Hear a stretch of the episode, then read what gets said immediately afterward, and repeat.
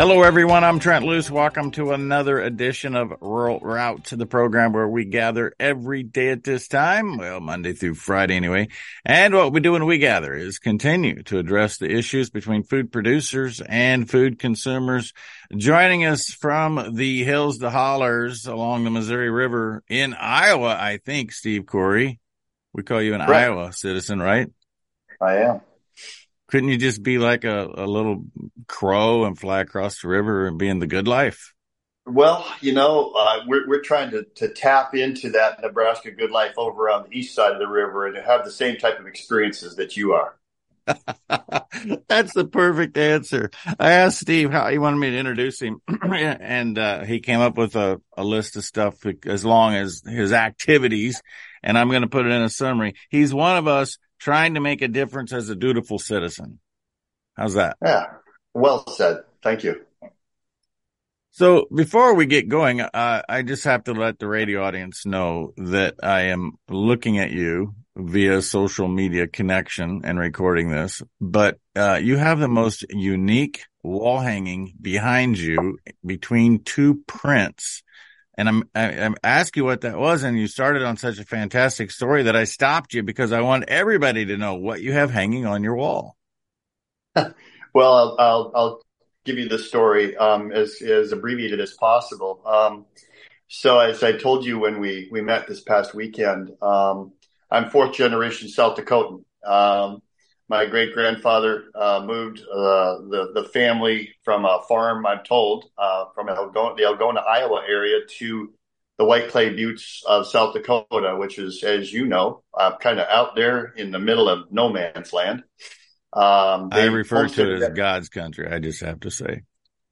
Oh no, I am too. The farther up I get in South Dakota, where there's the farther I can see, the more at home I feel um, and uh, I, I, love the wide open of the Great Plains. And um, anyway, uh, they lived literally in a, as you know, many people know historically, in a sod home, and they they uh, they developed the land, uh, homesteaded that. He had uh, my great grandfather had uh, three boys, and um, and then once that land was developed, went they sold it, and then they go down into outside of Fort Pierre, South Dakota, along the Bad River, and that ground is even tougher. Um, I've been down there a couple of different times. Literally tried to find the old ranch place. Um, uh, rode down there on the South Dakota wagon, uh, uh, the bicentennial uh, wagon train a number of years ago with my dad when we were riding with them. Um, and uh, out there along the Bad River, and they homesteaded that ground. And uh, anyway, my grandfather uh, got to be very close. Uh, uh they were up against the Rosebud um, Reservation, as I recall. Um, their land was, and and he worked side by side um, with uh, with the uh, indigenous people there, and and got to be very close to them. And he was given. There was a chief um, historically, and I hope I have my facts right. He was the first um, Lakota Sioux to be university educated. His name was Chief Prairie Chicken. And I literally have, I've got a book here with a picture of him. He was a, a very large man. Um, and once again, um, I'll, I'll, try to tell this as accurately as possible because I get this story many times. But my grandfather was given this show halter. That's what you're seeing in this behind me. It's handmade. It's all beadwork. It's really fantastic when you look closely at uh, the detail in this. And then he was given a, a peace pipe, which I have pictures of. Um, I'd be happy to send those to you. My so my aunt, my dad's sister, has the peace pipe up in uh, the southwestern corner of Oregon where she lives, and then one of my cousins has a tomahawk that he was given. I mean, this beautiful tomahawk. Uh, the, it's got a stone head on it with a wood handle and and beadwork dangling off of this, and um, and then I have this. So my my dad had two sisters, so each one of those kids were given one of these artifacts by my grandfather after my grand by my grandmother after my grandfather passed. And um, quite honestly, Trent, I feel like all three of these pieces really need to find their way back to to them. Um, that's just where I'm at in my heart. I just don't know where they belong um, and who should get them because they're not ours, but they were given as a gift to my grandfather. Mm-hmm. Uh, so I never heard of Chief Prairie Chicken. I'm going to find out about Chief Prairie Chicken, but um, as a person who lived on the Rosebud for five years and was very entrenched in tribal activities and culture while I was there because I was working directly with the tribe, uh, the prairie chicken is very much um, a revered animal. And in fact, when they're doing a powwow, uh, the dance that brings about the most celebration is the chicken dance. It's not right. like the chicken dance that we did at weddings when we were celebrating and drinking. These these chicken dances are absolutely amazing. Right. And you know, I think I got that wrong. I think that the land they butted up against was the lower Brule. Not that, make, that makes more sense because that's yeah, on the other side of the here. Right. Yeah, the lower Brule, because I remember now recalling that that wagon train ride, we went down in and we actually camped right there, right along, right in just alongside the uh, edge of the lower Brule reservation that that time. And that land that they ranch was down there. My grandfather lost the ranch um, after, well, in the depression when everything dried up, um, and he, it's a really, really sad, sad story. Uh, it broke my father, my grandfather's heart um, when he was moved, basically. And, and there's, there's, a story about his cattle herd, which he knew every cow by name. Uh, my grandfather was as close to being what I would refer to as a an animal whisperer. I'd say horse whisperer, yes, but he had a pet squirrel in his backyard in Beresford, South Dakota. He could walk out on his back porch and yell at this squirrel, and this squirrel would come out of the oak tree, down the oak tree, and literally come up and eat out of his hand. Wow. I never, yeah, when we were kids, we were absolutely mesmerized by watching that happen. But he had a way with with every kind of animal he can think of. But boy, when my grandfather was around horses, uh, it was really something to watch. And and uh, I've got pictures of him. He used to back during the tough times out there, he would run uh, coyote. They were paying, you know, uh, sure. you know, for, for coyote. And, uh, he had these hybrid dogs. They were a greyhound mix. And, and he would run those, those, he'd use those dogs and run coyote down. And, and, you know, he was getting, you know, paid a, a, a little chunk of money for every coyote that he turned in back in those days. And that was one way he put food on the table when times were getting tough he told, I remember Tim telling stories about when the Bad River would start to dry up in the summertime, he would ride the, the riverbed and look for, you know, big, you know, mud puddles and, and there was always catfish in there and he just wade down in there and, and, and spear catfish and throw them in the saddlebag and bring them home for supper. I mean, you know, they were, they were scratching, you know, back in those days just to, just to survive. And, um, he lost his cattle herd and, and Trent, I, w- I wish I had my cousins, and my, my aunt who's no longer with us. She knew this history like the back of her hand. Um, her, the, the army came in and, and put his whole herd down. They did, sure, they did, as they, they did. Yeah. Yeah. And, and, and he watched it happen in front of his very eyes. And I, I think it, I think it affected him deeply, um, because of, what all those what those cows meant to him and the relationship he had with them. So the person that told me directly about this was the late Orville Gullickson from uh, Taylor, North Dakota. And he was telling me about the same era. And I've told this story many times. You know, we, we talk about how tough it is today. Orville reminded me that uh, they would go to the yard every morning and look for a, a dandelion that popped up so they had something to eat today. And then he walked through how the government came in and just literally slaughtered and put these cattle in a mass grave. And it never did make any sense to me. Uh, during the depression, people are finding it hard to find food and the government came in and killed their animals. It's like, yeah, that's the what, same story that I heard. It, they, they, they slaughtered these cattle in front of him and buried them. Yeah. What about that rings true? I mean, every day we're now talking about, I talked about it on live on Across the Pond this morning with Andrew, the Dutch farmers and the government's going to kill one, yep. uh, wants to get rid of 30% of their herd. Ireland's talking about the same thing. And it's like, there's nothing new in this. We've been down all of these paths before and it just sitting back. It's like, why does this make any sense to anybody? That well, was a fantastic yeah. first segment, Steve Corey. It may be the fastest segment in the history of this program. I'm just saying because this is the kind of stuff I love. Steve Corey, my guest from Iowa. We'll be back with more after this. Certified Piedmontese creating a tender eating experience every single time, and that's because of the genetics. We are embryo transferring 30 cows, putting in embryos. That's not a big deal, but for us, it's a big deal. We'll be raising the purebred seed stock that goes to making the bulls that go out into the commercial fields to make tender beef. You can have this delivered. You don't need to find it in the store. Go directly to the website, certifiedpiedmontese.com. They've made this shipping process quite simple. They have tremendous deals and the smokehouse on there is incredible. The product's coming out. Try them for yourself. Go to the website, certifiedpiedmontese.com.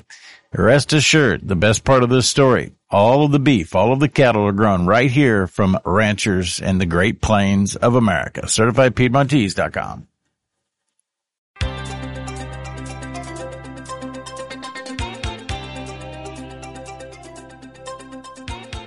Welcome back. Trent Loos alongside Steve Corey, who's probably just worked himself into a regular slot here on the program.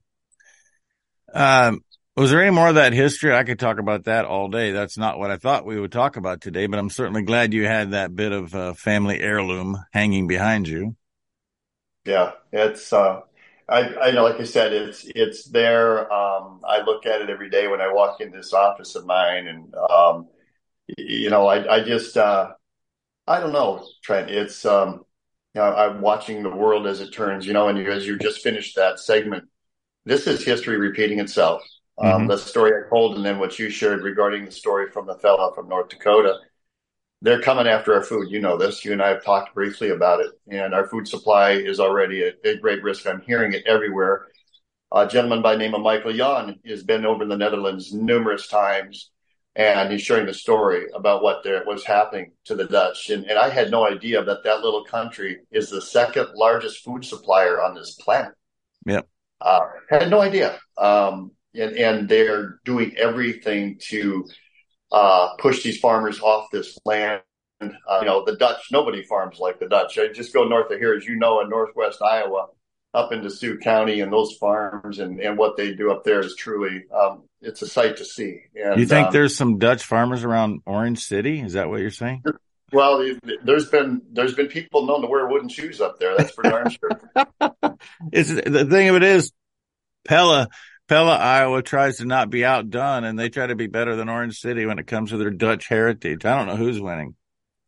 Well, all I know is Orange City, you can eat off the streets in that town. Yeah. So anyway, I didn't mean to interrupt your cadence because you're you're headed right in the direction that we need to expose. So what what are you doing today to bring about solutions? Boy, I don't know where do I start, Trent. Um, well, I've I've, uh, I've, I've been as you know I'm in, I'm involved with uh, with this coalition to to stop you know this this nonsense with carbon dioxide sequestration and pipelines and that. Um, I've been leading a team of, of people, patriots, I will call in in the state of Iowa. Uh, we're part of a, a national organization um, to basically the mission statement is to stand up our republic legally, morally, and ethically. Basically, take our republic back um, and and do it the right way. And um, we we've got to get back to to really bringing our country back to what our founding fathers originally intended. And unfortunately, we came, we went off that path a long, long time ago. Most Americans don't understand that um, what how we've been undermined for a very, very long time. And so, you know, I, I you know, I, I, I listen to people complain all the time about about um, you know what the state of the of our our country and our world is they complain about it and they would always end the conversation with and there's nothing i can do about it. Right. And i'm just one person. I don't matter. Correct. And, and trent I, it would drive me crazy when i would hear that and i would try to tell them that's not true and convince them otherwise. But then you know one morning i'm standing in front of the mirror, you know, and looking at myself going, okay, so what am, what are you doing about it? Me personally. And, and so I ran across this gentleman who started this organization to take back our republic and it resonated with me. It's all volunteers. We're doing it on our own time and we're putting ourselves out there because you know, you know, people like you and I, and you know, the more we talk about this and and kind of talk about who we are, the the other side of the fence, um, they're coming after us, right? They're persecuting us and they're prosecuting us. And you look at the J6ers and what happened there. There's still people in prison that have never been given their opportunity for a day in court. As a, you know, I, I know I'm kind of bouncing all over here, but I, I, there's so much to talk about and so little time to say it. And there's even, I shouldn't bring this up, but I know it's true. Uh, there's a whistleblower who just came forward and then they arrested a whistleblower there's a ammunitions and firearms dealer in Valley City, North Dakota that this week lost their permit, revoked, yep. had their license revoked.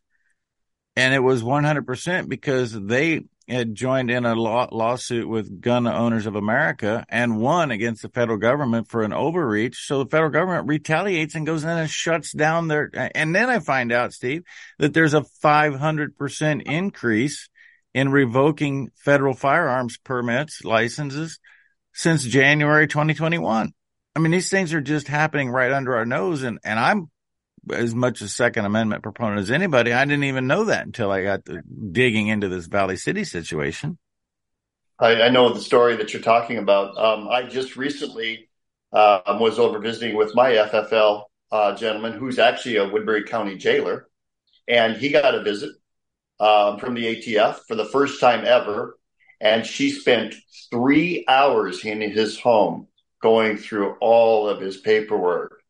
He got a little bit of a kind of a because you know one I wasn't dotted or one T wasn't crossed mm-hmm. in all, and he's very meticulous in his in how he you know runs that and that thing. I mean, he just does it. He doesn't make any money as an FFL to speak of. Sure. Um, and he got a little slap on the wrist, but he said he's never experienced anything quite like it. Well, Morehouse Enterprises was they were had ended up with five violations. Three of them were the same exact thing. I dotted T cross. Two were still very minor, but screw ups. Uh, not, in no way, shape, or form justification to have a license revoked. You know, at the same time, Steve, I always wonder how much of what is taking place is just to work on our mind because you you spoke to, to it already your grandfather when they killed his cattle mentally it just it wears on you. And and they want this word to get out that this overreach is going to be luring over you. You got to look out. And so people just quit themselves. Because i don't want i don't want to be the next target. You can't quit. You you got to stand up. When you get bucked off you get back on. Courage is being scared to death and saddling up anyway. I mean, how many analogies do you need? That's where we're at right now. Well, the, the thing that, you know, I understand is that there's so few of them and there's so many of us. And what's happening right now is this awakening is happening now. It's picking up steam. Uh, it is a snowball going downhill. And, and what's amazing is they're literally our enemy, I'll just call them what they are, are playing into our hands. They're they're the ones who are the ones that who are accelerating this awakening because of the asinine, ridiculous overreach and I mean just in our face uh, kind of illegal, unconstitutional, unconstitutional things that they happen to be um, laying on all of us and people who you know I I refer to me as as a sheepdog, as mm-hmm. are you, Trent. We are sheepdogs and there is this huge flock of sheep that we are over, you know, that we're trying to protect and awaken and asking them to pull their head up for a moment and look around and smell the air. Is it, do things feel right to you? Right. This is kind of what I do to people. And I have people now who, for all these years that I've been this crazy tinfoil hat person, all of a sudden, uh, the conspiracy theorist that, that I was, no longer am I a theorist. It's now true conspiracy. yeah, funny how that evolution works. Yeah, and so um, the the other side now is starting. They they're like an animal that's just back into a corner, a wild animal, and they know that we're awakening and we're we're done, and they're scared. And as, and and the more frightened they become, of course, the more they're going to lash out, and the more um, the more devious things they're going to do. And we're going to hear more of this, these kind of things. And, it, you know, I've told my family and my wife, and my children, I'm drawing a line in the sand here. I will not do anything illegal, unethical, or immoral, but I'm not letting, I'm done. And, and, you know, when you look at our founding fathers, and if you really understand uh, the history, I mean, Paul Harvey did a piece a number of years back, and it's out there on YouTube about what happened to most of those men who signed the Declaration of Independence afterwards. Mm-hmm. And they gave up and risked everything, and many of them lost everything, including their lives. Is that what it's going to take uh, to take back our republic and our freedom for our future generations? I don't know, Trent. We're fixing to find out, but there's one thing that Steve Corey brought to us here today that is still very true, and we need to recognize that. When you're talking about being a sheepdog and protecting the flock, what do animals, whether they be horses, cattle, or sheep, do when there's a predator? They come together in a flock, like a community, and they do that for protection. And so we as human beings need to learn from the sheep in that regard and come together as a community because as a community, we take on these predators. We're back with the second half of Rural Route after this. 30 second spot for the National Western Stock Show coming in three, two, one. I've spent the last quarter century of my life trying to connect food producers to food consumers, and there's a place that just does it naturally the history and the tradition, more importantly, the culture of the National Western Stock Show and Rodeo in Denver, Colorado each year creates that opportunity. The culture is on display of Colorado and the nation's resource providers in Denver, Colorado, January 2024. Keep track of the details and schedule at nationalwestern.com. All kinds of rules here, Steve, talking about things on, on the break that but some things just you and I need to talk about. So that's all good. Yeah. Uh, I'm going to just kind of roll this out there because for the last two weeks, it has really come to my awareness and it, it started probably a week before we were in Pierre at the state capitol with 750 people, despite media continuing to report that 250 people were there. I have a video, a series of videos if you'd like to count them. I know you don't need to, but regardless, we keep saying we're, we're going to take this country back one election at a time. Steve, that's not happening. We're not going to take this country back one election at a time. It's going to take a bigger Jesus revolution, if I can steal a concept, which I think the two things come hand in hand, to be honest with you. What, what are your thoughts along those lines? And I'm talking particularly about the federal government, which is completely lost. Um, I, I, couldn't I couldn't agree more. Um, I, I, I don't spend any a great deal of time in this whole conversation. You know, as you know, here in Iowa, we have all the contenders now stomping through the states. You know, um, trying to stir up support for their presidential runs, and I, I really don't have any time for that. Uh, Trent, the only way that we're going to get things back uh, get this train back on the right track is to do it right here within our own communities 1st mm-hmm. um, we have to build this, and and I sent you a little clip last night, county by county. Um, we we that's the only way it's good. It's got to be a groundswell. It it has to be organic. Um, we have to get people to turn off the tell uh, vision so they stop being programmed and start to pay attention to what's happening all around us, whether it be at the school board level, at the county supervisor level, at the city council level. This is where we have to start to take action and be engaged. We, as citizens of a republic, have a duty to our civic responsibility.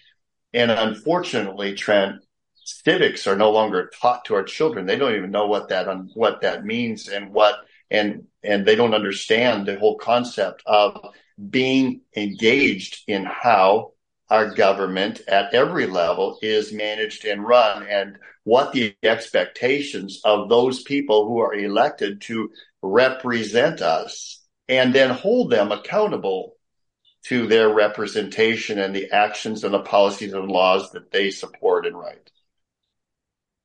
I, I, I couldn't agree more.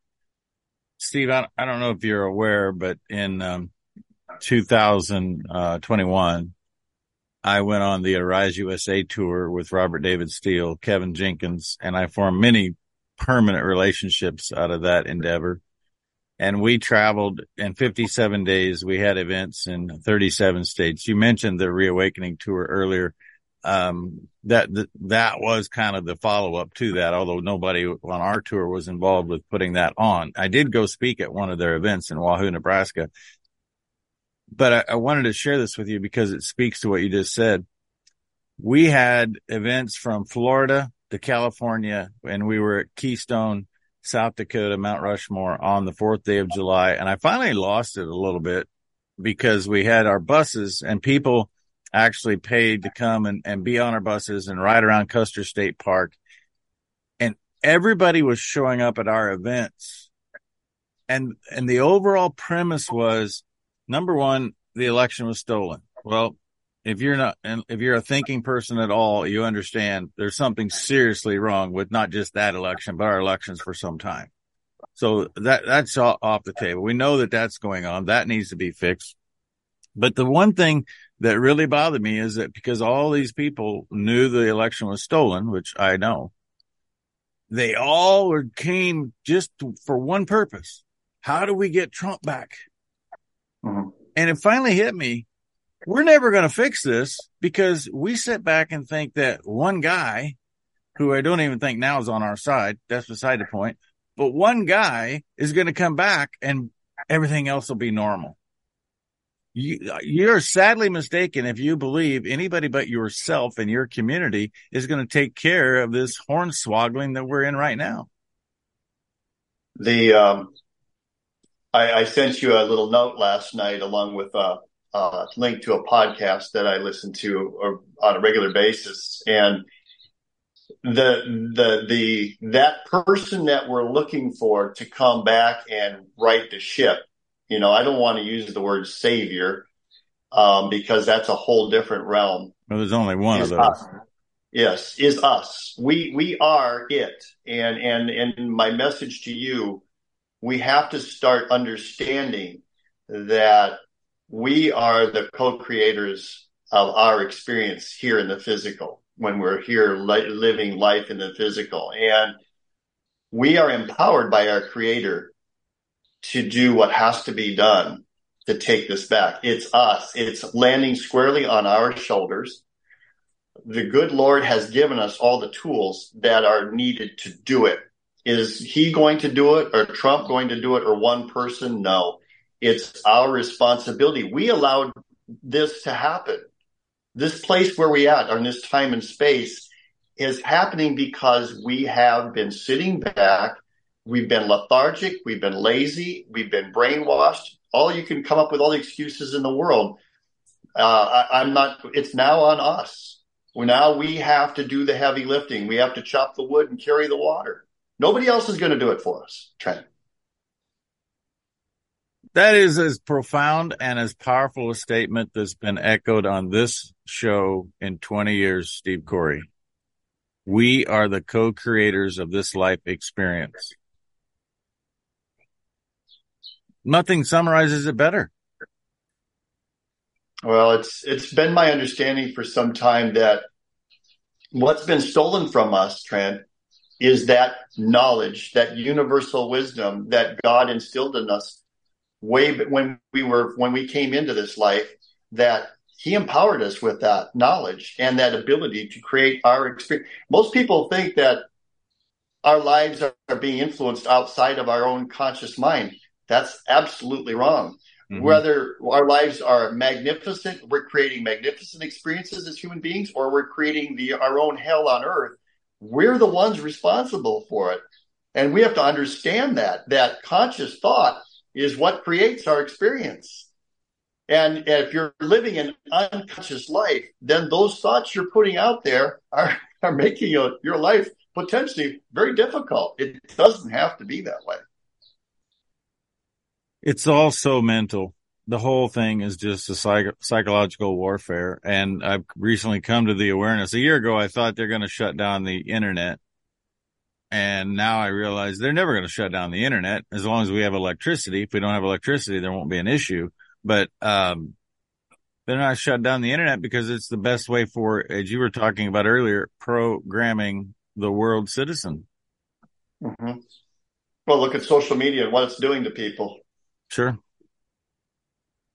Yeah. But I can share with you my own experience. You know, I had uh, this huge following on Facebook, and I knew that, in fact, I had Devin Nunes on my program several times, and he was trying to get me kicked off, and it, it didn't work. My audience just kept growing until November the 6th. I went to Eagle Pass, Texas, and I saw firsthand what's going on with this child trafficking thing. And I talked to the Texas National Guard. I found out exactly who's coming across the border. Five days later, I was permanently banned from YouTube, Facebook, WhatsApp, and uh, Instagram. And it's like, oh, now I think I know where the real core issue is because it wasn't until I went down there, they took my five accounts away and roughly a hundred thousand people that follow me on mm-hmm. there. So that was a great thing, Steve. I don't whine about that. I never whine about that because I had gotten complacent and just expecting everybody going to come there to get the information. Now they're scattered. People tune into what I think is important from five or six different places. That's diversity. Right. That's absolutely fantastic. So you always find a way to be a co-creator of your life experience. I'm so stealing that. And like for two weeks, I'll give you uh, credit and then I'm just going to call it Steve Corey. Who, who said that first? it's all yours, my friend. Take it and run with it. That's a good word. yeah, absolutely. Um, do you feel that we are making progress?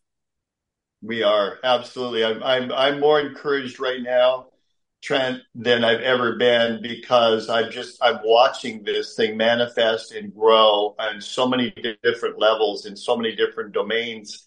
Um, I, I am excited. Uh, this this is for those of us who understand this. This is a rather profound thought. It's not mine. I borrowed it. This is the most exciting time ever to be here on this planet this is it. This is a this is a special time in history, and all of us who understand that understand we're we're here for a much bigger mission. Each and every one of us. And when you start to understand that it's not just to be here as a husband, a wife, a father, a mother, a daughter, a sister, a, a scientist, a doctor, or whatever, there's much more to to it than that and, and, and to experience. And so when you start to understand that there's no fear, there's nothing to fear. There's not, there's absolutely nothing to fear. And if you're grounded in that understanding, because, you know, we're part of that which created us. We're an extension of God. And, and when you under, start to create, bring that into your wheelhouse and you go, holy smokes, what does that mean? Well, it means that, well, A, we're eternal, not in the physical sense right? The larger, the larger, the larger part of who we are, Trent, is the non-physical. We're just a non-physical being having a physical experience here. I, I can't keep up with your little profound statements. You're absolutely right. We're in the gaseous state right now, just getting ready for where we're ultimately going to reside forever. Perfect. We're back with the last segment of Rural Route right after this. Let's talk about those first responders, the veterans, active duty. We can't even have this conversation, Steve, if it were not for the generations before us, the generations that are among us now that have contributed to this great experience that we call the United States of America.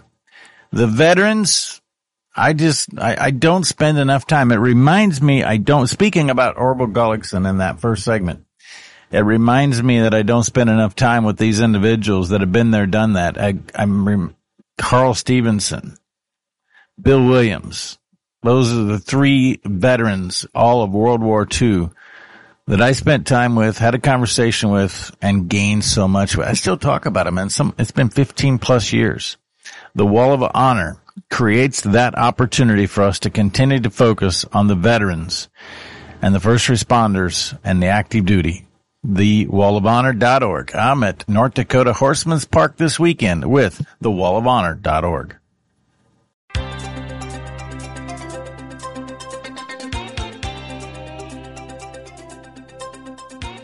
Welcome back. Rural Route, Trent Loos alongside Steve Corey joining us from Iowa. Are you in Woodbury County or are you south of Woodbury County? Right on the southern edge of Woodbury County. Okay. That's Sioux City for those that may not be as familiar with Iowa as you want to be. I have to tell you, kind of speaking to what you just said, I was born in 1966 and by the time I thought I figured out the world, I knew that I was born 150 years too late, Steve, because that the trail drive era from 1865 well, would have been 100 years. How's my math? No, 200 years. Yeah.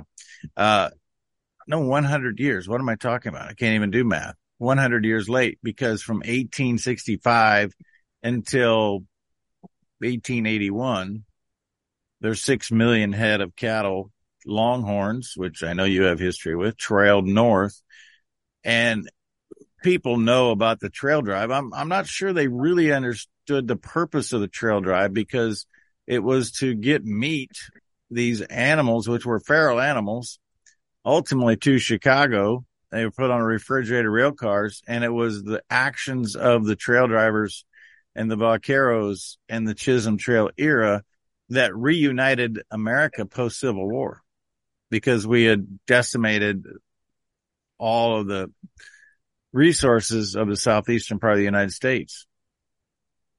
And I yeah. just realized in the last three years that that was a fantasy that the true place to be is speaking along the lines of what you just said is, is here and now.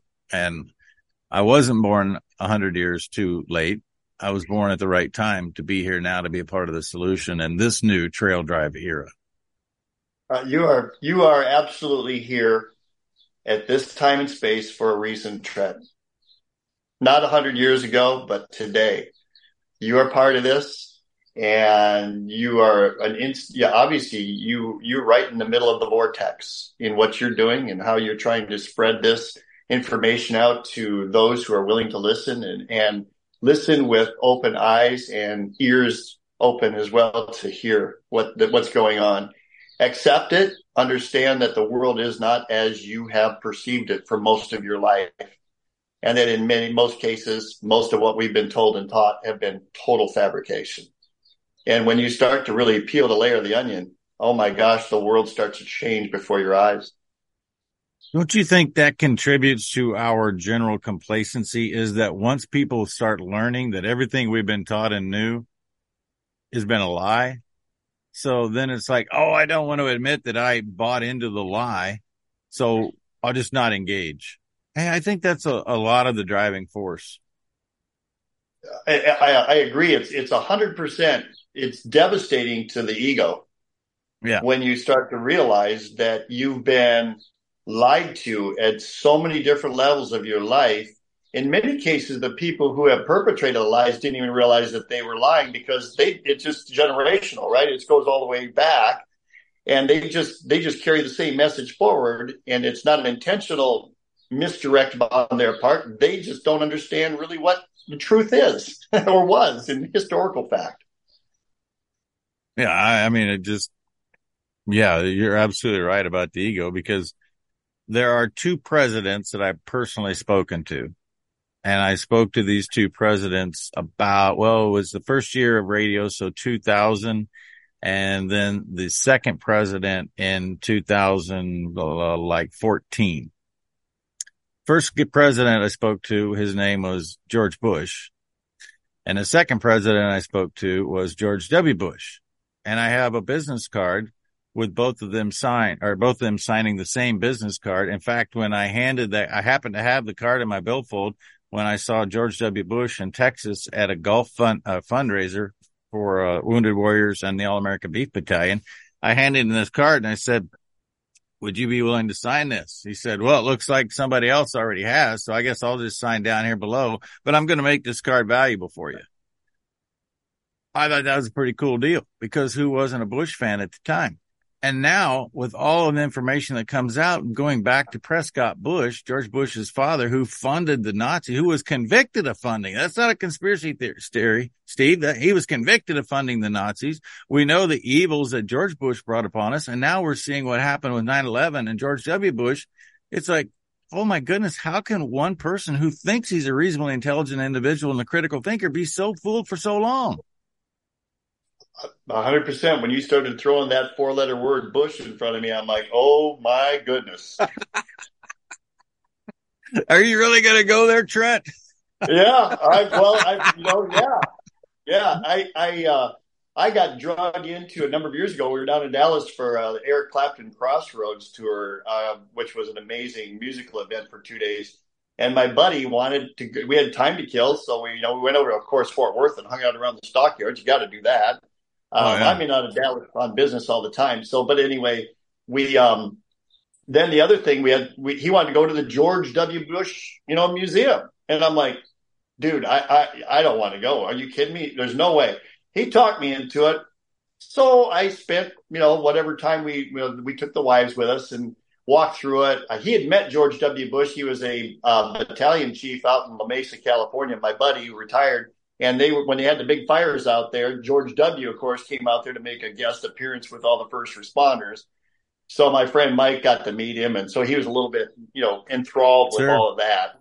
But um, yeah, I, I kind of felt as I'm there and I'm listening, and the women's telling you know the, the different guides in the museum are giving you all these things, and I'm just I felt like I was in a it, it, was it was hard. It was hard for me to be there, but I did it. Um, but I know who and what that family represents, Prescott, the, you know, the, the, the, the father, uh, the grandfather, you know, the generational thing. Uh, Jeb today, he's, yeah, yeah, don't get me started. yeah, but, but it wasn't until the last couple years that I, I, I had my own awakening in that regard. So, I mean, all of us are suspect to this misinformation. Uh, let's get back to the grassroots in the last half of this segment what do you, I mean, there's a lot of people that we, we talk, constantly talk about show up at a school board meeting. I went to one Monday night, uh, show up at a county commissioner meeting. I talked to one yesterday. What is your best advice on engaging at that local level to begin that bridge building locally that you think is of essence that we do it now? Don't wait until next month. Do it now. Well, I, you know, the, the first place you have to start is, is under your own roof right? Within your own family you know and and and and have those conversations with your spouse uh, with your children um, with your uh, and of course then it goes from there out into the community your friends maybe your church. Um, you, you can start at the beginning. That's always the best place right? And and then start to work out from there. And you know anybody who's will give you their time and attention bend their ear and and you, know sometimes you you can't pour the the fire hose on them. You got to maybe pour a, a, the sprinkler on them, you know, and just give them little tidbits of information and give them something to think about, and then try to follow back up with them, um, and then take it from there. And and you know, and then when you start to not only that but connect with other people of like mind, you know how it works. We're we're energy beings. We resonate. We're like we're radios, and you got to find the right frequency on the dial, right? Mm. Otherwise the sound is is garbled and it's you get a lot of static. But when you dial into the right frequency, you start to resonate with that frequency, whether it's another human being or or whatever. So, you know, I know it sounds a little woohoo, but it's true. You know, you could tell when you're next to somebody standing at a gate at an airport whether it's somebody you might be able to talk to or not, right? Yeah. Used to be easier it's gotten tougher, although it's kind of swung back. I've only been in an airport four times since the world shut down. Um, you, you, we're talking about Iowa here, but you're networking with like-minded people from other states. And in fact, when you first said hello to me at Fort Dodge, you said you need help in Nebraska. What, what do you mean by that? And what states might you be looking for people to network with? Well, I, um, I, you know, I've been I've been running this little team here in Iowa, and just um, within the last year, we stood up a team in Minnesota. In fact, I was on the phone with the team leader from there yesterday on my way back to Minneapolis, and then after that, I was on the phone with the team lead from Wisconsin, and she's very frustrated and trying to hang in there. Um, you know, it's hard when you're you're trying to do this work, and it's all volunteer, and and you know, there's everybody's trying to live their lives in a in this pressure cooker that we call life these days. Um, but I I've been tasked by the Team America folks to try and get something established in the state of Nebraska, South Dakota, North Dakota. You know, and I, I try to make sure they understand, you know, there's more jackrabbits and coyote and rattlesnakes in those states than there are people, aside from some of the big cities in Nebraska, of course. And I, you know, and there have been people who have, you know, signed up on, on the website and, you know, with their information and I've gotten those people, but, you know, it's talking about two or three people and, you know, this is big geography here and trying to get people together to start to coalesce and find somebody who's willing to step up and, and take a leadership position and carry the torch is not easy. What, what about Colorado? Uh, Colorado has a team established, is my understanding. Okay. Which is interesting because we know what the front, you know, what the front range is like in Colorado these days. Well, I'll tell you what, there is a movement in Colorado that doesn't get any attention. And it's because Colorado has been the tip of the spear for longer than the rest of us and and what's taking place in the control of the state school board with the people you mentioned from the front range who mostly have moved in from California and all of the, well look at Tina Peters and all of the people that have really been pioneers because they see how bad things have been and can get and so there's a great movement in Colorado and uh, I, I spend as much time as I can working with you know empowering each other one another because that's what we're doing we're empowering yeah. one another to go forward and make a difference. Final words of wisdom, like the most profound broadcast we've had yet, Steve. Where are you going to go in the last 30 seconds?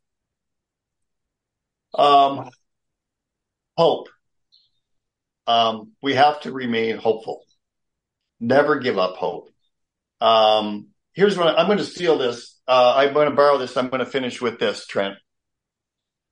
I'm going to read it. So it's not my words, it's somebody else's, but I love it. And, and I listen to it every night.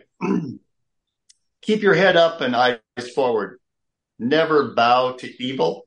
Never relent. Always press into the fight. God is with us. He will never forsake us.